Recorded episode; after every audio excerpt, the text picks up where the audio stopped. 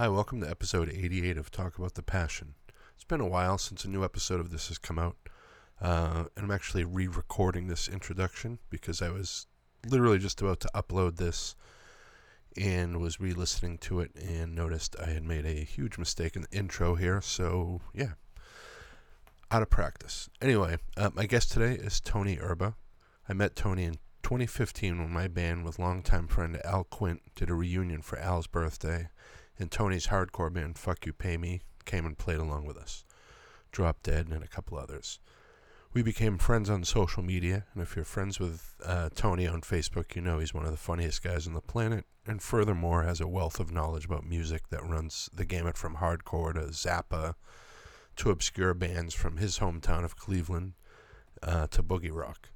Tony's probably best known for the punk and hardcore bands. He's been in like Face Value, Nine Shocks Terror. How's that Boston accent? Nine Shocks Terror. There are some amazing interviews with him online and in the podcast world. I'd highly recommend the him on Turned Out a Punk, where him and Damien get pretty deep. One of the purposes of this podcast is to talk about people's passions. So when I see Tony talking about hard rock music online, I know he has a deep love for it without a shred of irony. I love it when people talk about music with no irony or guilt. That's not my deal here. I'm not on here to talk about certain bands with like a wink in my eye. You know, AC/DC's great, but the lyrics are corny. You can just like AC/DC and just because you like them. And that's kind of what I was hoping to talk about on this episode. Although most of the people I have had on here in the past come from the hardcore scene. I do as well. But it's always refreshing to talk about stuff outside of that world. This is the first, and I hope, a bunch of new episodes with this theme, which I guess kind of goes back to the one I did with Drew Stone, where we talked about him being a deadhead. Tony and I have had a pretty loose conversation here about the area he grew up in and, what the music world was like back then. There's definitely more Ted Nugent and Peter Frampton here than, Minor Threat and Agnostic Front. With that said, though, I will let the episode speak for itself. I had a great time talking to Tony. He's hilarious, a great storyteller, and, the down-to-earth type of person I love having on here. So here we go with episode 88, Sin's a Good Man's Brother. Thanks for listening.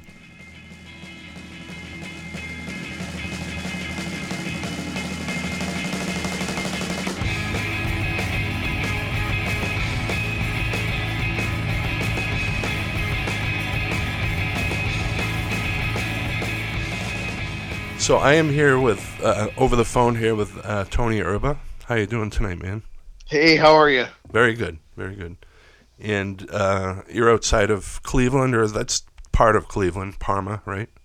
It's an inner ring suburb. Yeah. A suburb, but it abuts Cleveland, so, I mean, if I drive it's not 5 minutes down the road, I'm in Cleveland. Right.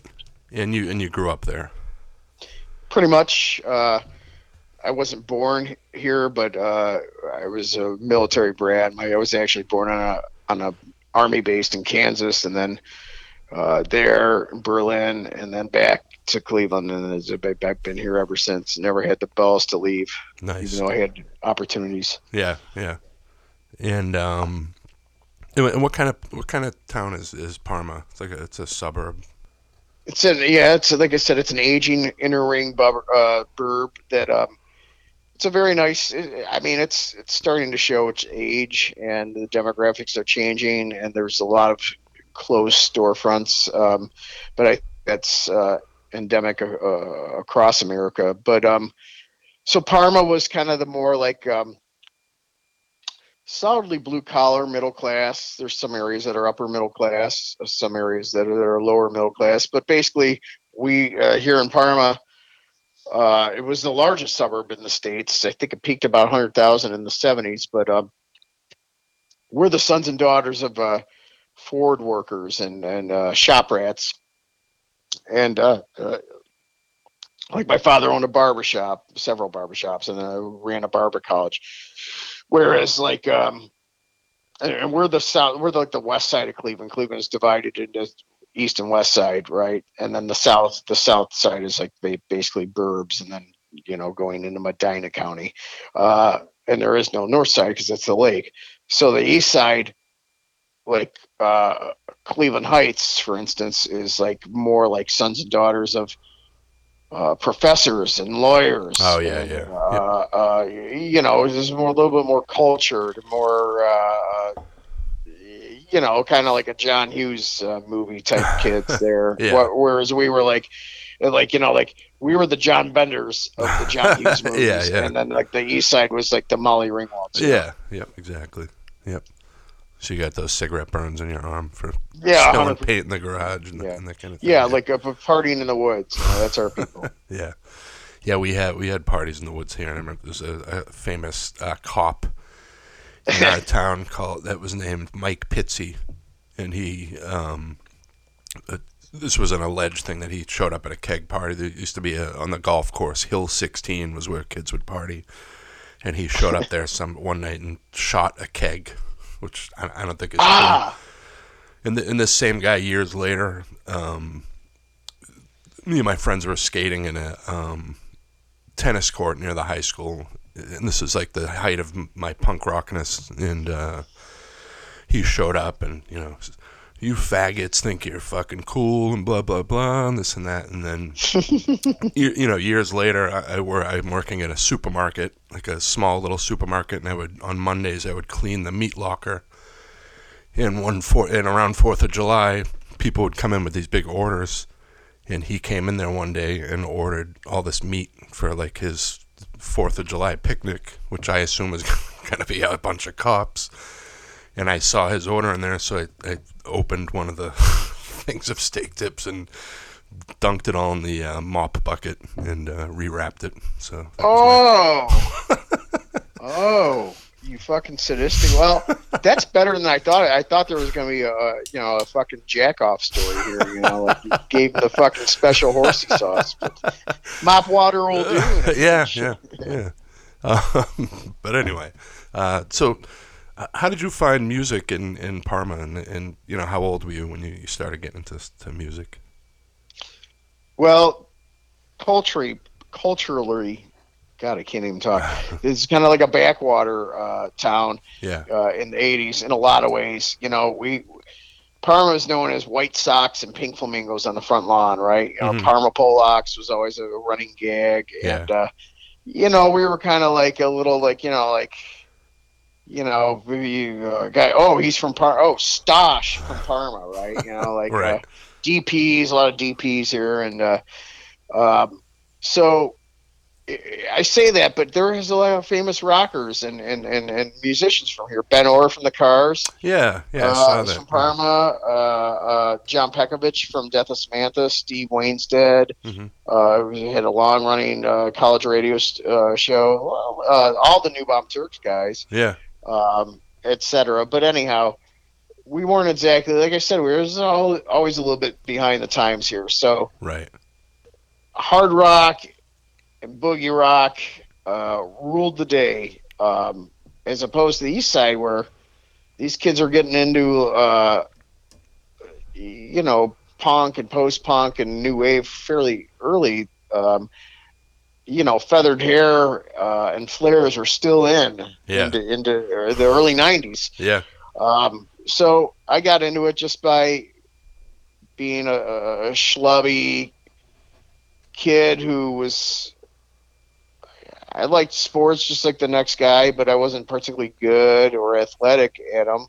Right. And from a young age, I was obsessed with the music, AM radio, and listening to my parents' 45s. And I just wanted, you know, I loved pop music, I loved rock music, and I wanted to, I was always looking for something that's like, was a little bit heavier and harder. And then, just like anyone else, ended up discovered a record. Oh, there's a record store. I think the first record I bought, like with my own money, was More Than a Feeling.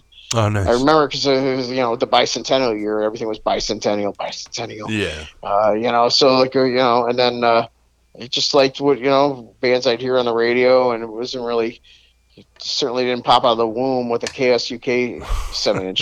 Right. I just got like hard rock, and then in my junior high, in the library, there was this book called The Book of Rock, and it was a UK book, and it was like a big like coffee table book, and they had all these pictures of bands that were like I never heard of, but these guys had like they looked scummier and like they're like the pictures of these bands are like scummy, greasy, stringy hair, you know, like Status Quo and these stacks of mismatched stamps. I'm like, oh my god, I bet these records are fucking like totally killer. And then just one thing led to another. And bought a couple of Who records and you just just kept buying boogie rock records and delving further, deeper into it.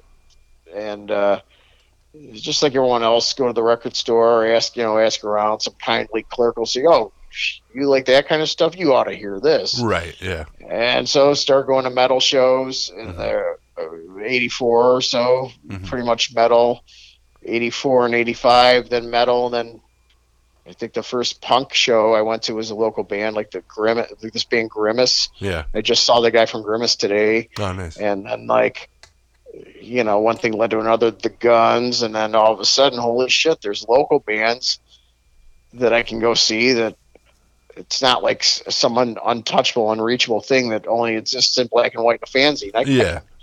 And some of these clubs are close enough somehow to Parma. They were like, I could ride my bike there. So, right. A lot of stuff I didn't see, but a lot of stuff I did just simply because I could ride my bike there. Yeah. And do you remember the first sort of big show you saw? I went to Share the Kiss and stuff like that, but then the first real street level show I saw was probably this band Grimace and Domestic Crisis at the Holy Family Gymnasium. Yeah. Oh, nice. But they were for real bands. They had demos and played like fucking Domestic Crisis opened for Dayglow Abortions and Scum from Montreal and the Adolescents, and then Grimace had demos and played JB's Down Under in Kent, which was a for real dyed in the wool punk rock club. You know? I know that was always cool when you did discover punk that you're like, oh, these guys are hanging out on the stage now and I can go over and say hi to them. It's not and they're cool dudes. They're older dudes by maybe a year or so, but they're not inaccessible. Right. If they were the older punk bands in Cleveland, these grizzled dudes, the Plague and guys like that, they were heavy dudes. Yeah. Those guys fucking lived downtown and went to the plasma bank 3 times a week. And they were like, no fucking way am I going to talk to fucking Duke from the Plague. That guy will fucking rob you, Yeah, yeah. And those were sort of the fans of the boogie rock and rock and that kind of stuff was, I loved that music as a kid, but the older guys that were into that, I was always kind of terrified of because, it was the guy with the zigzag rolling papers tattoo or, whatever, and the sleeveless shirt. And the bud man. Dude, those guys were fucking heavy guys, man. The pagans, dude, those guys were heavy motherfuckers, you know? No way am I going to roll up to these guys, hey, could you tell, I just kind of respected my elders, you know? These guys are fucking living on this, living in flop houses and selling their blood and stuff. They're for real ass punk rockers, Yeah, yeah. So you're a teenager, say 13, 14 years old, and you're coming home from school and then get to your room. What's your room like? Like posters? What do you have up in there? I moved to the rec room in my mom's basement. My parents were divorced by this time. Yeah. So my posters would be, let's see. I had a Motorhead poster. Yeah. And I'm trying to think what else. Oh fuck, that's such a great question. What posters did I have? I remember distinctly ordering away, mailing away to England for Kerrangs. Oh yeah. And then the Kerrangs would have fold out posters, like Thin Lizzy. Yeah, yeah. And whatever, anything that looked remotely like these guys are non-commercial and this is a heavy band, you know? Yeah.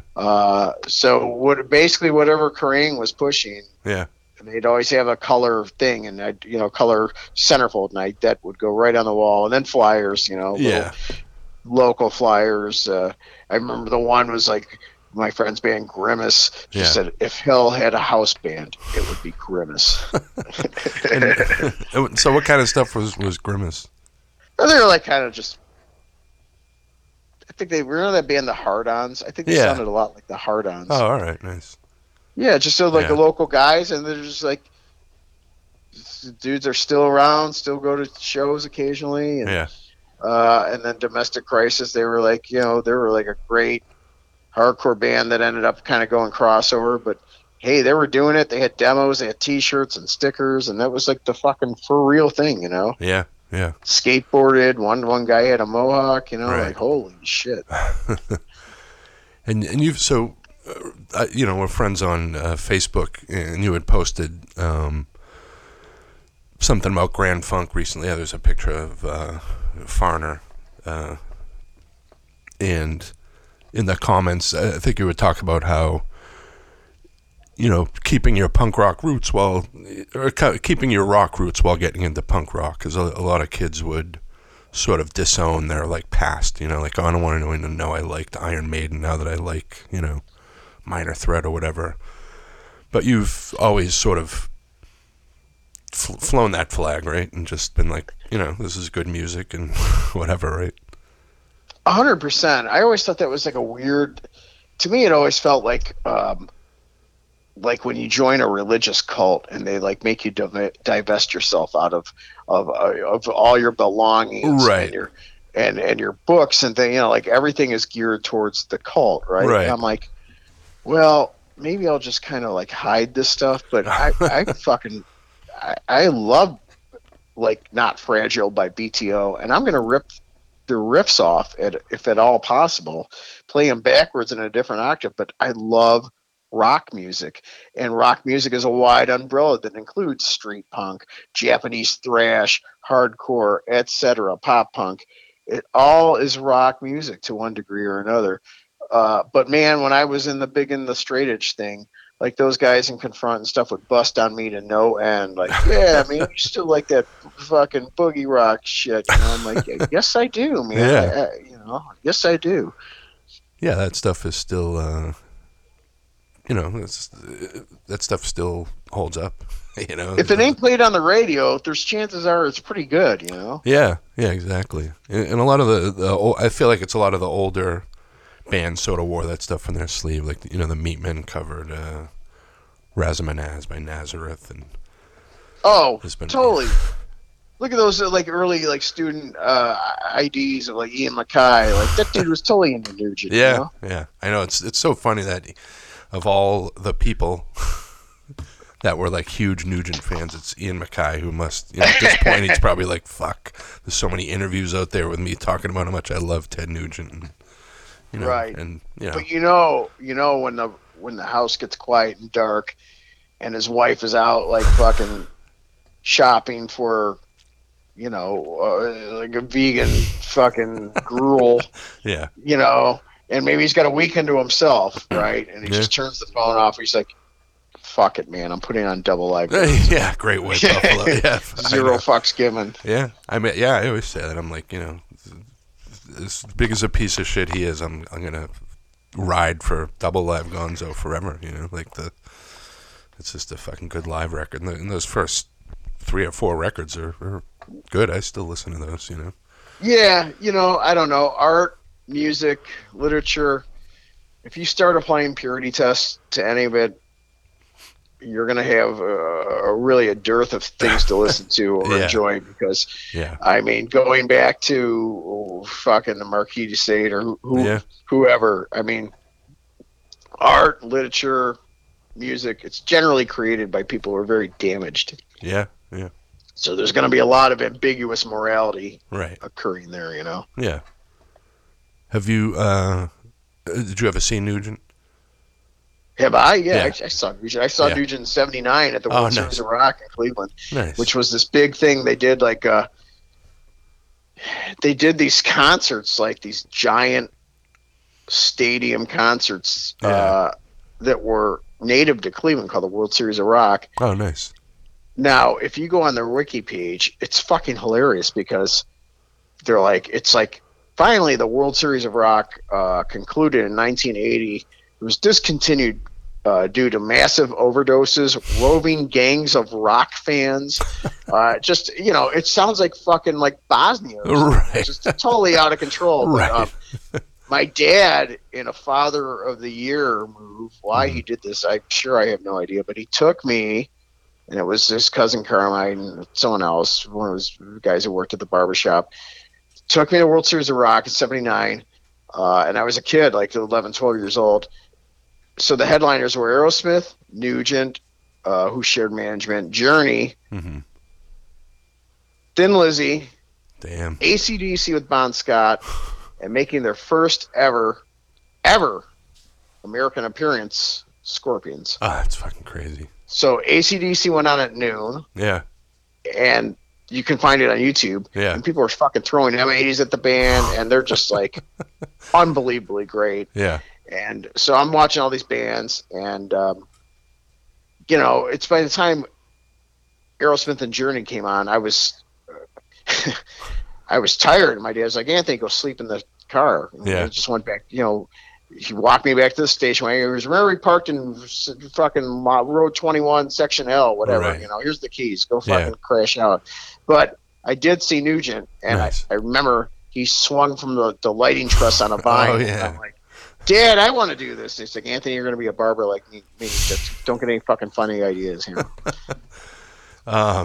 Did he support you through doing music? Yeah, my dad was totally cool. He was in greaser bands in the early 60s. Oh, wow. He was totally cool. He loved it. He thought it was – he supported me. He was always thought it was cool. Yeah. Over the years, he came to a few shows. Oh, nice.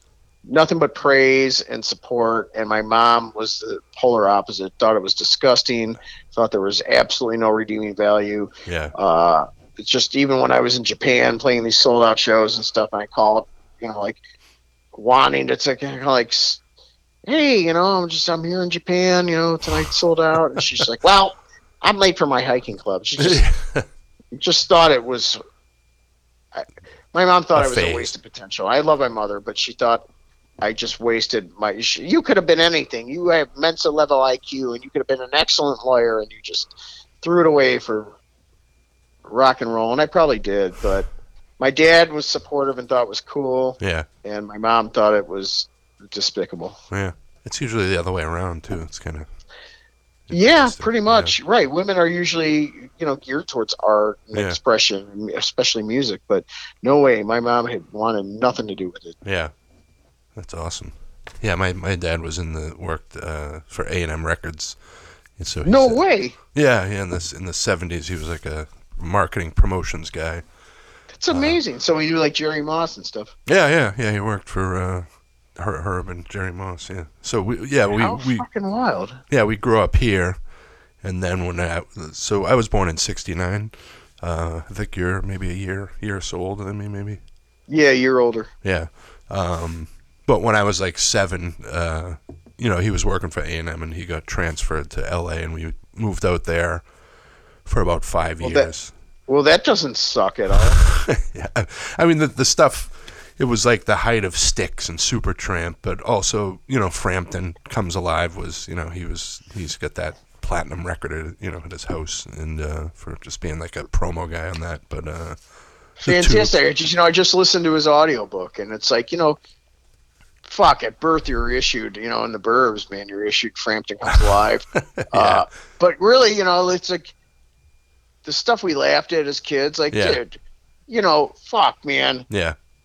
We used to laugh at, like, everyone's class song was We've Only Just Begun by the Carpenters, right? And you're just like, the fucking Carpenters, these guys, they should be murdered. And then it's like, you get older, and you're like, Karen Carpenter could sing like a fucking bird. And P.S., she's one of the fucking greatest drummers. I know. Like, you know, she was voted, I think, I forget what year it was in Playboy, she was voted best drummer. Yeah. And it's like, Jesus Christ, it's like, when it comes down to music is music, and... Yeah.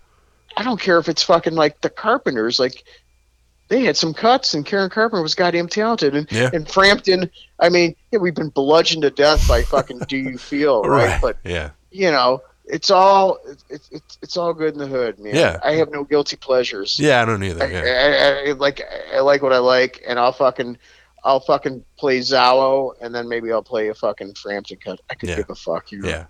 Yeah, and that audio, I just started doing the audiobook thing recently, and just easy. I mean, I read and do the audiobooks, but that one's on my list. I have that one in my... It's good. He's a very literate, very humble, well-spoken man, and the Humble Pie stuff is fascinating because, you know, like these bands, like Humble Pie were so big, and that was the 70s, archetypal 70s framework where they just would...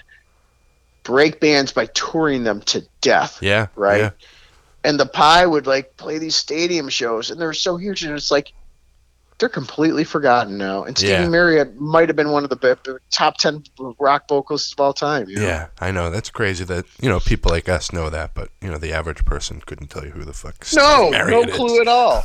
No clue at all. But he's, you know, he should be up there with anyone, Robert fucking Plant or anything, you know. He's probably more talented than Robert Plant in my opinion, but there was this brief moment where like you were creating good, you know, FM progressive radio was playing like really good. Okay, it was played on the radio, but it was still good, and there were like deep long cuts and stuff. That brief couple of years there was, we'll never see the likes of that again, you know. Yeah. Yeah, that's one of the things my dad's, you know, talks about is you know, A&M was one of the first labels, too, that would, and a lot of the major labels back then would, you know, Styx had like 7 albums before they had a hit. You know, can you imagine that nowadays? Like, bands. You're done. Yeah. Right. Yeah, sorry, no hits, you know, or like Supertramp or any of these bands. They would invest money and time into them and build them, and, you know. And bands would be like, they would break in one area of the country and be like curtain jerkers in another. Like Jay Giles was big in Cleveland and like Boston and a few other cities, but other towns they were just like unknowns. Yeah, you know? Yeah, they were huge here. Obviously, I never saw them at their height. They did a reunion in the late '90s, and they had Sim Cain from you know, Rollins band playing drums. And, no way, I didn't know that. Yeah, that was great. But, wow. That's so, and also, so I wonder if your dad was, I mean, A&M signed the first punk band signed a major label in America was the Dickies. Yeah. My mother saw the Dickies. No way. So your mom saw fucking Leonard with the penis puppet during Stewart. Exactly. Yeah. I mean, we had my brother just gave me a bag of old pictures, and I was going to put a bunch up on Facebook, but one day we went to the A&M Records lot, and the Tubes were there, so I have these pictures of, like, Fee Wable in the... He used to have that character, Quaalude. Yes. Riding a bike, and there's, like, a woman there with, like, pasties on her... you know, we're fucking 8 years old, and, you know, Cheech and Chong records and the Tubes and stuff, so we got exposed to that stuff pretty early, but... Yeah, we had the... Super interesting, because you could have gone two ways. Like, yeah. You could have been like, you know, like a lot of people who had like these cool progressive rock parents who were like, you know, like, hey, son, you know, like, there's no rules here. Let's smoke a spliff together. Either like the kids end up like a total degenerate, like the Night Stalker or something, or they totally rebel against it and become like fucking like, you know, like a corporate raider. Yeah. I know. I always kind of think, because my parents split up in like 80, and my brother and I came back here, and I always wonder if we had stayed out there, if I would have discovered hardcore, you know, because we were obviously getting into like the Police and the, you know, that kind of stuff. But, you know, it wasn't until I met that kid like in '83 that I kind of really started, you know, getting into hardcore and stuff. Pretty amazing, man. Right. I mean, I know it's like the butterfly effect. Like, what if I had like turned down this street this day, and then, like, what if fucking like Lennon hadn't called McCartney at like 2 a.m? Yeah. We'd be all listening to the fucking Dave Clark 5. You know? I know, right? To quote Neil Hamburger. Yeah. What do you think some of the punk rock bands that were real influenced by like the hard rock stuff? Like you talked about like the first wave of punk rock. Some examples of... Well, you know, all the UK street punk stuff is like really rooted in pub rock, and I love all that stuff. Even like the third tier bands, like with maybe even sketchy political ideologies. I think that stuff. I have a soft spot for like all those bands that were on the streets comp. It's just so. I mean, the British really patented the fucking that street rock anthemic. Yeah, the anthemic. And those bands were all they all grew up fucking listening to Slade and Quo and stuff like that. Yeah. As far as American bands, I don't know, man. I mean, certainly Black Flag. There's no question there. Yeah. But I mean, what about RKL? I mean, not a first wave band, but I mean, Rock and Roll Nightmare is just shredding. Right. It's one of my favorite records. Yeah. That's an not talked enough on a band. Right, Toxic Reasons, of course. I mean, one of my favorite bands too.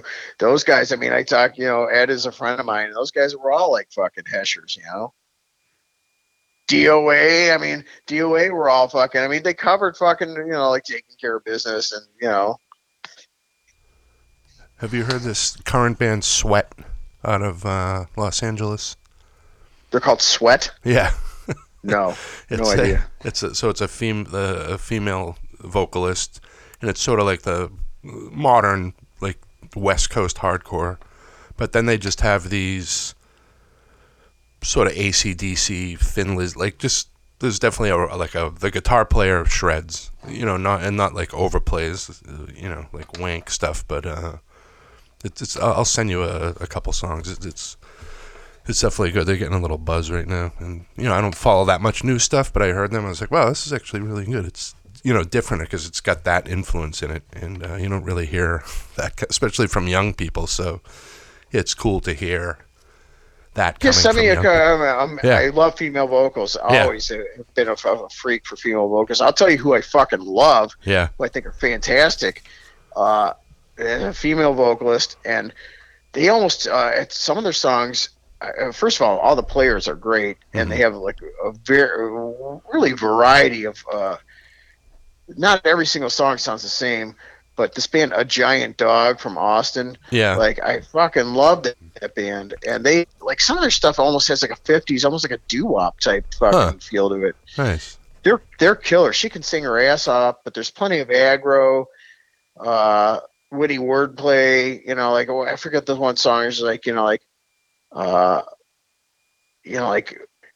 will you love me when I have saggy tits and my jeans are split? I mean, that's pretty witty, but I mean, that record pile is really fantastic. Yeah. Did you ever get into Monster Magnet, their early stuff? Fuck yeah! Oh my god, totally. Yeah, those first few records are so fucking good. Fantastic, man. I've seen them a couple times. I haven't seen them since the 90s, but I remember they did Master of the Universe by Hawkman for about 20 minutes. Nice. Oh, yeah. I think they did Brainstorm one time when I saw them. And then, Brainstorm. Yeah. That's it. Yeah. And then they covered Sins of Goodman's Brother. And they did a Flag cover too. Yeah. So, I mean, that dude's totally steeped in, all things rock. Yeah, and they did. And I love Earthless, too, and they have nothing to do with punk rock. Well, Mario Rubalcava's the drummer, but, I mean, that's just there's hardly any songs there. It's just an excuse for fucking Josh to go fucking apeshit, Channel Trower. Yeah, I saw them a few years ago, and it was literally, and they had Jay Mascis touring with them. And it was just a non-stop guitar solo for 45 minutes, but it was great. They're a good band, definitely. But I like it all. It's hardcore. I'm not fully immersed in it, but the good thing about all this stuff is, just when you think you're Mr. Jaded, I've seen all this stuff and I've seen it when it was good. There's always a band that'll just kick your dick in the dirt when you're least expecting it. You're like, oh my god, I'm back. I found the religion again. Yeah, I know. I did that because I keep blowing shows off, and I just bought tickets to see Verbal Assault playing here next month, and I'm definitely not going to miss that one. You saw that out there, right? We had him here. I helped a guy, this guy Brian from Rhode Island, do that show here, but then I ended up not being able to go.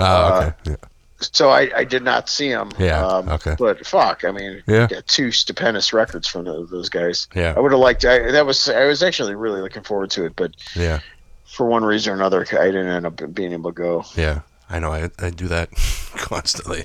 So, but I end up, going to way less shows nowadays, just because of life or whatever. But the Circle Jerks were here a little while ago with 7 Seconds and Negative Approach, and I blew that one off. And I went, although I was thinking, I love 7 Seconds so much, and they were like, we played shows with NA, and I've seen them a bunch of times, and yeah, of course the Jerks are great, but I really want to see 7 Seconds, but they all had COVID, so Cleveland was one of the show dates that they had to drop off of. Yeah, yeah, that was one of those bands I saw.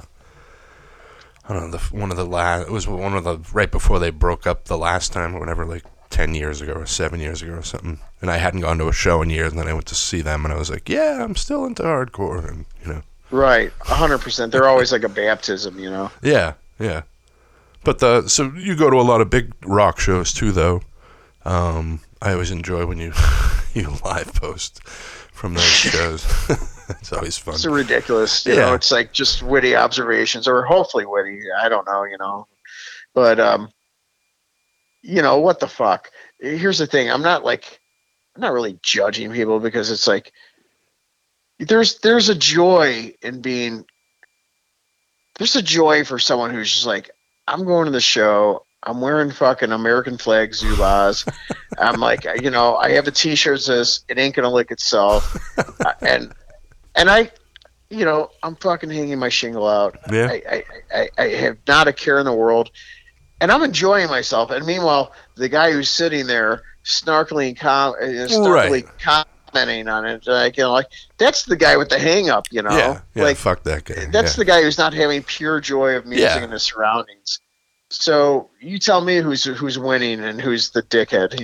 I definitely agree with that. I got over that thing years ago, like the because I don't know, these people are here fucking enjoying themselves, and you go to a lot of punk shows, and there's a lot of people with folded arms, like I know, like you can practically see the wheels in their head turning, like right.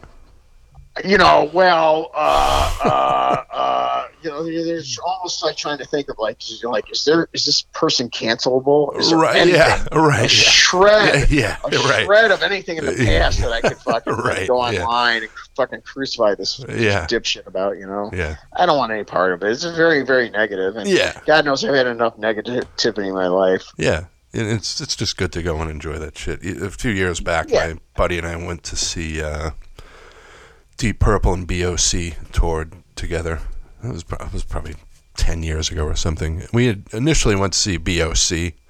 Deep Purple I wasn't that excited for without Blackmore, but B.O.C. sucked that night. I don't know, they played 40 minutes, and they did they had Rudy Sarzo playing bass, and he did a bass solo where he incorporated In the Still of the Night and Crazy Train and metal, he had this little medley of all, which is kind of cool. That's fucking terrible. But it was just, for a 40-minute set, why are you doing solos, And I've seen them a bunch of times, because B.O.C. are a band.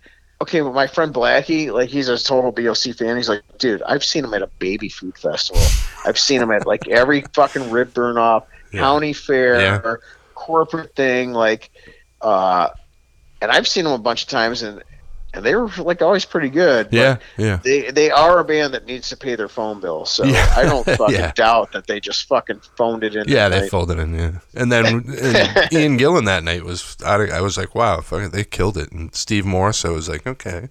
Oh yeah, I've seen them several times over the past few years. Last time I saw them sucked. They sucked. Yeah. Was after Winter opened. Yeah, I saw that tour. Was that Alice Cooper too on that one? Yes, And Alice Cooper is fantastic. I mean, that's going to the best Vegas show possible. Yeah, that was great.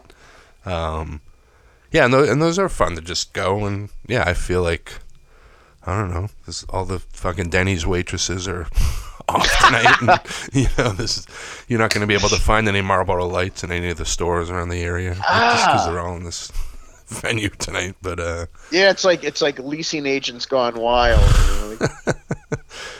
But yeah, I don't have guilty pleasures or, you know, irony with that kind of stuff. I just, you know, no, not at all, man. And there's great hardcore bands and great punk bands this day that maybe I don't think they're like, you know, I'm biased. Well, it was better in my day, but you know, the people who came before me say the same thing. Yeah. So, but to those people doing it now, this is their salad days, and this is the best shit that's ever existed. Yeah. Who am I to fucking shit on that? Yeah. I have no one. I know. I see like footage of like current hardcore bands playing, and the crowd's going fucking nuts, and you know, this 900 people under like an overpass in LA. And, and, you know, people like, oh, that band sucks. Fuck, this hardcore is lame. No, and I'm like, how is it lame? There's like 715-year-old kids there having like the time of their life, which is what I did when I saw, you know, DOA the first time or whatever, or, you know, Scream or Youth of Today. 100%, man. Yeah, so. I'd want my, you know, I'd be secretly fucking jumping for joy if my 17-year-old was like, into Turnstile. Yeah, you know? Yeah. Have you gotten into that band at all? I never heard a lick of their music. Yeah, I know they're very popular. Yeah. I know that they're on MP, like it mentioned on NPR and stuff. Yeah, so. Yeah, they're definitely probably the biggest of hardcore. You know, that's come out of the hardcore scene at this point. I think that outside of like the older bands like AF and Sick of It All and those guys that are still kind of. Well, along. Good for them. They probably don't have to go to work in the morning, so they're fucking got one over on me. Yeah. Good for them. I know. Yeah, the weeknight shows at this point, I can't. You put some of these older bands that are like not as big names from Cleveland, like Circus was one, I think.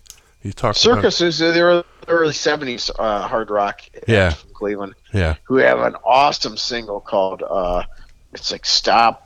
Look and Listen. It's killer, man. That's a killer song. Yeah. And so bands like that, where would they play? Just clubs or?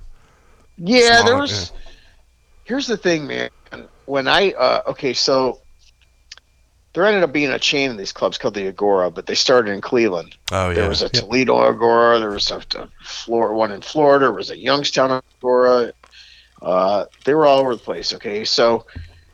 I came right out of the cusp where, so late 70s, you have no cable TV. Yeah. It's 18 to drink beers. Yeah. All people did is, and also car culture was always very big here in Cleveland. So you had a hot rod, you built your Chevelle, right? Yeah. And you went to Agora to see these local bands, some covers, but original bands too. Yeah.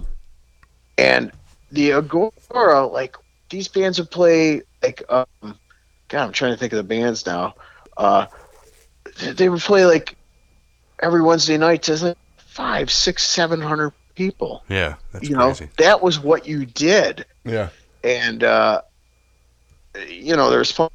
There was the Agora, like I said, the Painesville Agora, Youngstown Agora, Cleveland Agora, and there was a couple other clubs, Cyrus Erie, and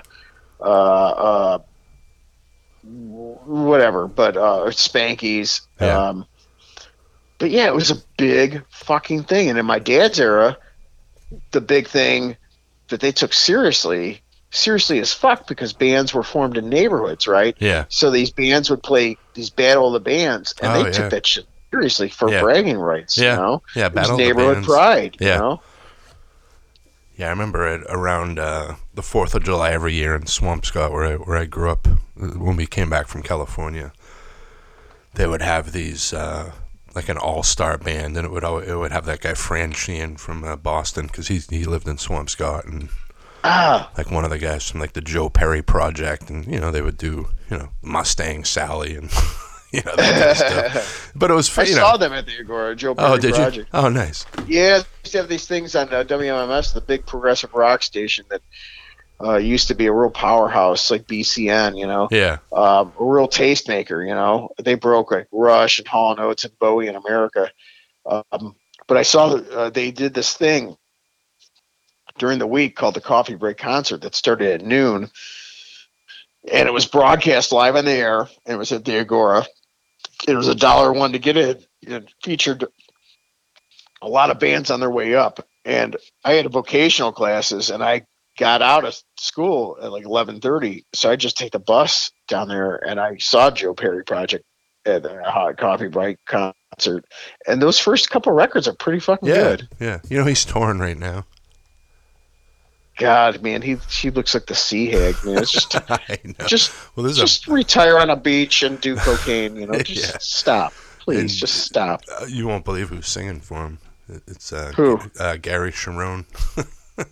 Oh, jeez. I know, but so someone posted a video, and it literally sounds like and it's like whoever filmed it was like right up front in front of Perry and his. It's just, it doesn't sound like he's playing the same song the other guys are playing. It's fucking terrible. But then another friend saw him. They opened for ZZ Top. So they did some smaller club shows, and then they did this show with ZZ Top here like 2 weeks ago. And I heard that was good, but the club one was, I saw some footage of it. And just a weird lineup. Gary Cherone, Joe Perry. I don't know who the other guys were. It's got to be rough, you know. It's got to be rough when it's 2022. Yeah, you're John Butcher, and you're like, fuck, man. Yeah. You know, it's either this or fucking work at the market basket. Yeah. John Butcher is still.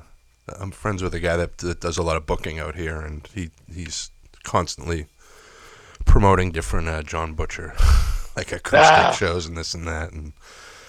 I don't know. I never really got into him, but people love him, you know? And it's the same thing. It's like people that went to those shows in their 20s and 30s, and now they're, you know, 60, and they want to relive that stuff, so who am I to...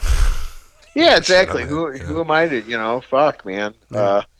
Yeah. Michael Stanley is the biggest thing in the world around here, and he went out with his boots on, still playing, and fuck, man, what's his name? Eric Carmen, until he got, I guess he's in real bad shape health wise, but yeah, same thing, you know. I mean, hey, that guy fucking, you know, there's a lot of people that, there's a lot of panties that, came off, in backseat to fucking Chevelles to go all the way, you know? Yeah. So no one can say that about anything I ever wrote. So there you go.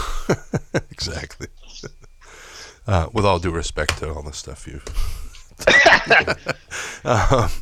and then lastly, so there's this show coming up I saw in Cleveland with the James Gang, with Jimmy Fox and Dale Peters are playing. And it's with Nine Inch Nails, the Black Keys, and the Breeders, I think. Yeah. It's happening in Columbus. Yeah, and that's some. It looks like it's a good. It's like a veterans benefit they do every year, I guess. I'm 100% gonna try to go to that. Yeah.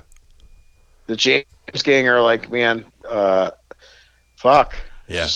Rides Again is such a killer record, man, and it's like the three guys. So I don't know what Dave Grohl's doing. I hope he just fucking stays out of the way. But So that's. I mean, it's. Look at it this way, okay, in 5 years, will there be any arena rock band like shows that I know that would, I mean, who will be left to go see that even has a shred of credibility? Yeah, you know? I know. Just, I mean, it's true. I mean, they're definitely dying off. You know, Iron Maiden. You know, I go see them every time they come through, and it's always a good time. And Priest. Me too, you know? But now it's like, you know. The tickets are pre-sale tickets are gone. You know, all the bots buy the tickets. It sucks. If I'm paying $100, I don't think I've ever paid $100 to see a band ever. Yeah, that's a cheap seat nowadays for that kind of stuff. And I just can't do it. Yeah, you know. Yeah, Maiden's coming here, I think in October or something. Yeah, I'm not gonna go because it's like the cheapest tickets were like $130 or something. That's like before the fees. So I can't do that, you know, like so brutal. Yeah. You know, what's interesting. I've had this conversation several times, recently. So things that, you know, like entertainment starting in like vaudeville, you know, to silent movies to then, this popular pop music and then hard rock and metal. all this stuff was geared towards the peasant class, the working class. It was cheap, escapist entertainment designed to take our minds off of, like, you know, how badly the working people are getting fucked, right? You got to toss them a crumb so they don't march on fucking on the Capitol. Yeah.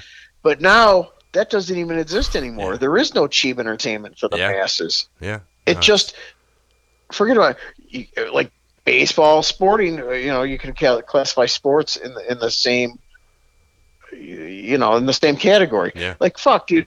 When I was like, even in the 90s, like the Super Bowl was like, the halftime show was like Up with people, right? Oh, remember this Up, was a year, there was like cheap entertainment for the masses, you know, opiate for the masses, right? To keep our minds off of like fucking, the politicians screwing us and all this kind of stuff. Now that doesn't even exist anymore. So, I mean, it's just fucked up. You forget about it, like, oh, I'm gonna go spend $7 to see Iron Maiden, you know, in Fastway. That doesn't exist. Now it's like, fuck, man, you have to practically see your bank officer for a fucking second mortgage. Yeah. On the other side of that, though, you can see, you know, Michael Schenker for $60, and you might even meet him.